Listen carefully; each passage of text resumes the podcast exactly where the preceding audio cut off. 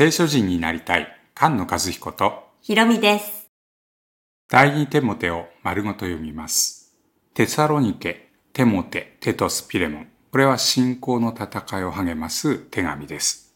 信仰の働き、愛のローク、主イエス・キリストの望みの日体を表す手紙ですよね。うん。第一テモテと第二テモテはその中の信仰の働き。この問題を取り扱っています。第一テモテは、偽りの教え、悪魔に惑わされるな。第二テモテは廃墟、苦難の中でキリストから離れないように。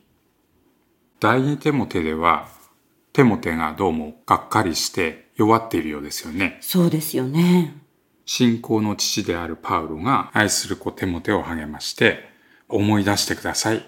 神様が暗守によって与えられた神の賜物を再び燃え立たせてください。神様が与えてくださったのは、臆病の霊ではないと言いますね。うん。主を証しすることや主の囚人であることを恥じないで、福音のためにパウロと苦しみを共にしてくれるようにと手紙を書いています。キリストイエスにあって経験に生きようと願う者は皆迫害を受けます。この手も手が合ってる迫害がどういうものかは直接は書いてませんけれど、キリストの言葉から離れないようにということを励ますのがこの手紙の目的になっています。強くあれ、大しかあれというよりも、恐れるな、おののくなという方が強調されているようですよね。うん。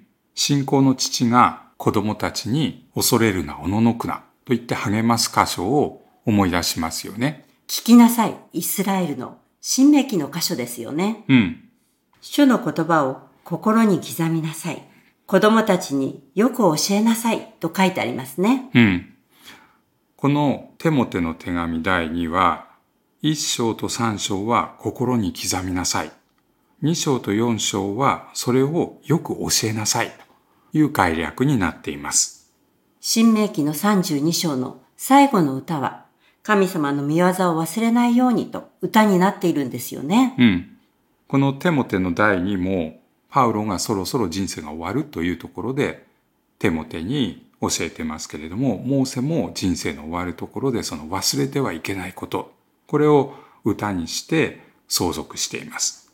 その言葉は命だからだと言われていますけれど、この第二テモテの出だしで、パウロが使徒になったのは、命の約束によると書いてありますね。そう。この命の約束に従って、この手紙全体を見なきゃいけないんですよね。主イエス・キリストの望み、それが目指しているところなんですね。うん。十字架と復活の命ですので、苦しみが伴うと。その苦しみを通しての命の約束ですよね。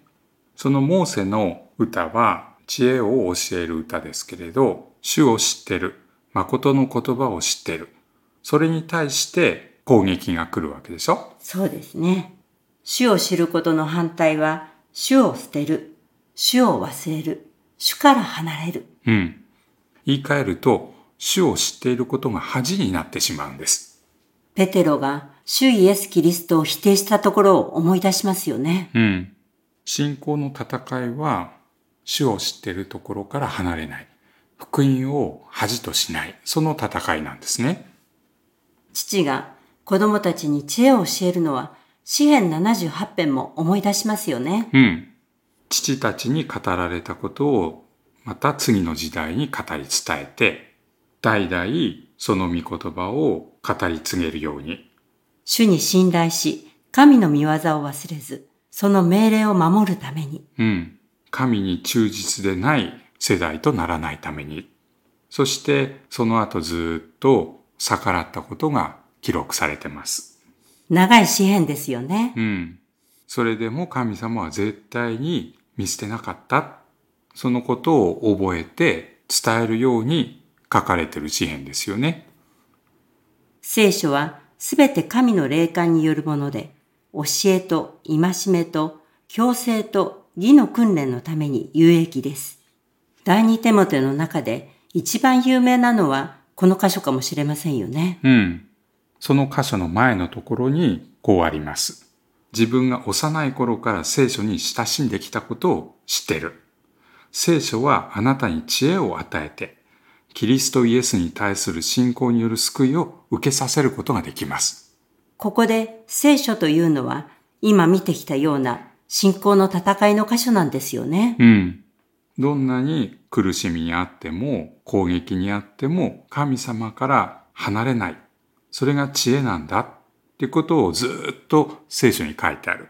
その歴史に親しんできたでしょその聖書は教えと戒めと強制と義の訓練のために有益なんだと言われています。信仰の戦いといえば大好きなヘブルピートへの手紙の11章ですよね。うん。信仰によって、信仰によってと、ずっと聖書の歴史を振り返る、思い起こさせる箇所です。そのヘブル人への手紙の11章の前には、厳しい戦いに耐えた初めの日々を思い起こしなさいと書いてあるんですよね。うん。あざけられたり、苦しい目に遭わされたり、しかし与えられた確信を投げ捨てるな。約束のものを手に入れるために必要なのは忍耐だ。恐れおののいて滅びるものではなく、信じて命を保つものです。そこから信仰の先祖たちの記憶を思い起こさせます。それは愛する子に対する訓練なんだと。訓練はその時には喜ばしいものではないけれども、後になるとそれによって義という平安の実を結ばせてくれるんですよね。うん。そしてヘブル人への手紙の13章では、兄弟愛を持って互いに励まし合って、感謝と賛美で戦おうじゃないかと励まします。主の囚人であることを誇りとして歩む。そうすれば、獅子の口から救い出されます。それは第二手モテの4章に書かれています。信仰の戦いを戦い抜いて、獅子の口から助け出された。これは詩編22編ですね。うん。我が神、我が神は絶対に見捨てなかった。主に信頼して恥を見ませんでした。主は私をすべての悪の技から助け出し、天の御国に救い入れてくださいます。主に見境がとこしえにありますように。アーメン。このテモテもパウロと同じように信仰のために牢に入れられたようです。